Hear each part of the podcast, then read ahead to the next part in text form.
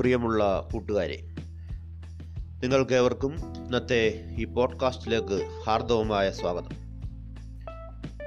Conflict റെസൊല്യൂഷനെ കുറിച്ചാണ് ഇന്ന് നമുക്ക് സംസാരിക്കുവാനുള്ളത്.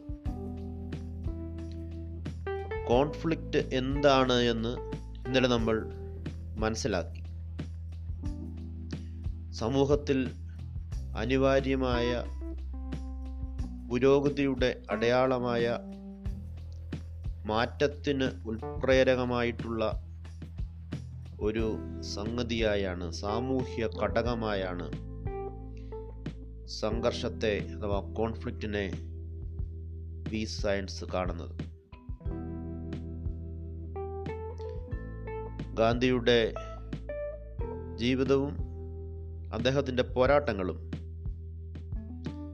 സംഘർഷത്തെ നേരിടുകയും പിന്നെ എങ്ങനെ പരിഹരിക്കുകയും ചെയ്തു എന്ന് നമുക്ക് മനസ്സിലാക്കേണ്ടതുണ്ട്.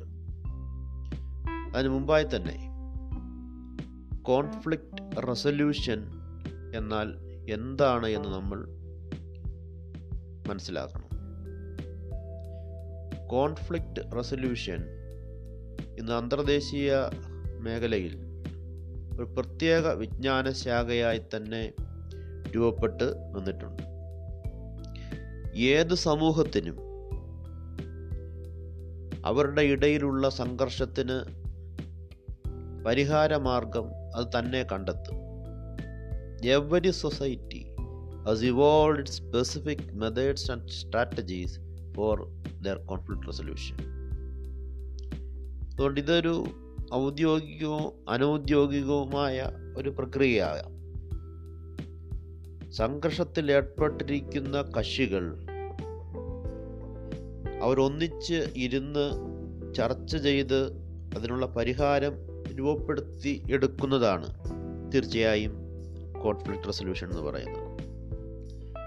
അത് ആദ്യം ഇഷ്യൂ ഐഡന്റിഫൈ ചെയ്യേണ്ടതായിട്ടുണ്ട്. എന്താണ് പ്രശ്നം?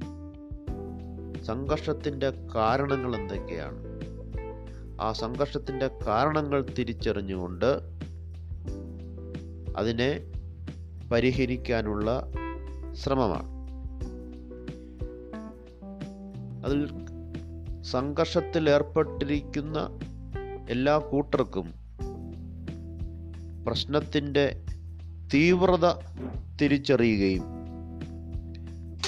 അത് പരിഹരിക്കാനാവശ്യമായിട്ടുള്ള തന്ത്രങ്ങൾ രൂപപ്പെടുകയും ചെയ്യേണ്ടതായിട്ടുണ്ട്.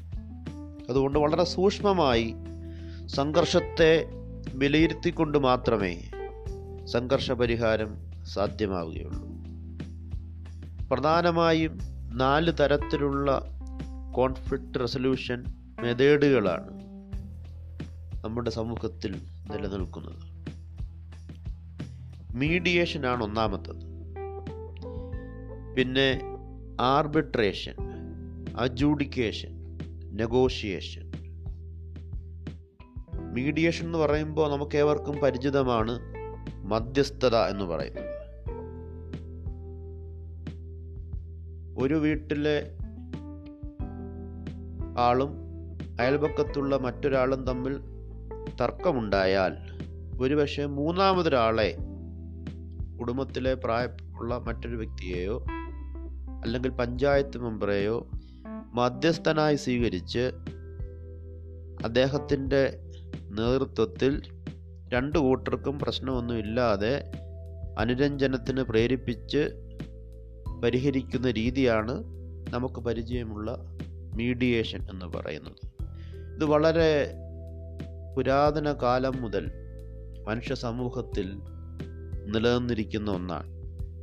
നമ്മൾ പഞ്ചായത്ത് ജസ്റ്റിസ് എന്നൊക്കെ പറയുമ്പോൾ ഓരോ ഗ്രാമത്തിലും ആ ഗ്രാമത്തിലെ പ്രായമുള്ളവർ അല്ലെങ്കിൽ അവരുടെ ഗ്രാമമുഖ്യൻ തർക്കത്തിലിടപെട്ട് രണ്ടു കൂട്ടരുടെയും വാദങ്ങൾ സ്വീകരിച്ച് മനസ്സിലാക്കി പ്രശ്നപരിഹാരം നിർദ്ദേശിക്കുകയും ഇരു കൂട്ടരും സ്വീകരിക്കുകയും ചെയ്യുന്ന രീതി എന്നർത്ഥം. മറ്റൊരു മൂന്നാം കക്ഷിയുടെ സഹായത്തോടു കൂടിയാണ് മീഡിയേഷൻ നടക്കുന്നത്.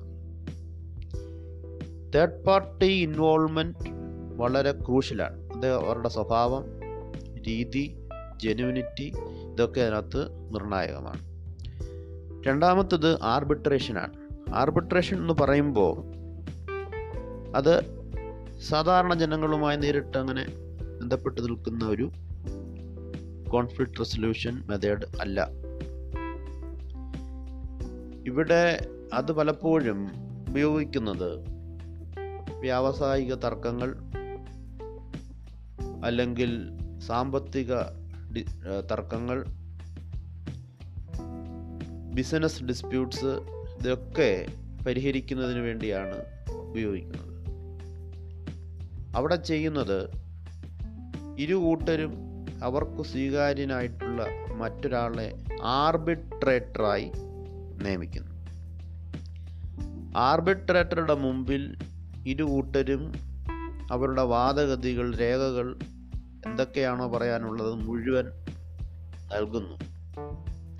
ഇതെല്ലാം പഠിച്ചതിന് ശേഷം ആർബിട്രേറ്റർ ഒരു അവാർഡ് പ്രഖ്യാപിക്കുന്നു. അതിന് വിധി പ്രഖ്യാപിക്കുന്നതിനെ അവാർഡ് എന്നാണ് നമ്മൾ പറയാറുള്ളത്.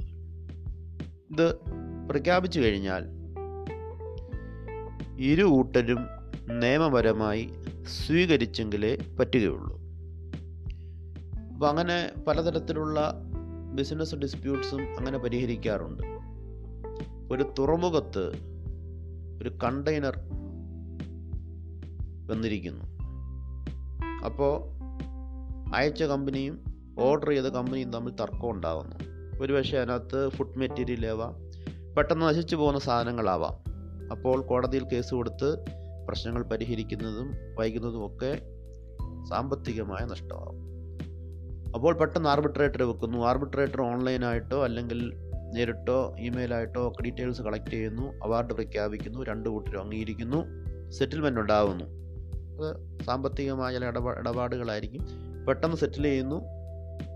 വലിയ നഷ്ടമില്ലാതെ ഇരു കൂട്ടർക്കും അത് പരിഹാര്യമാവുകയും മാറുകയും ചെയ്യും. അടുത്തത് അജൂഡിക്കേഷനാണ് അജൂഡിക്കേഷൻ എന്ന് പറയുമ്പോൾ നമുക്ക് ഏറ്റവും പരിചിതമുള്ളതാണ് കോടതി വ്യവഹാരം.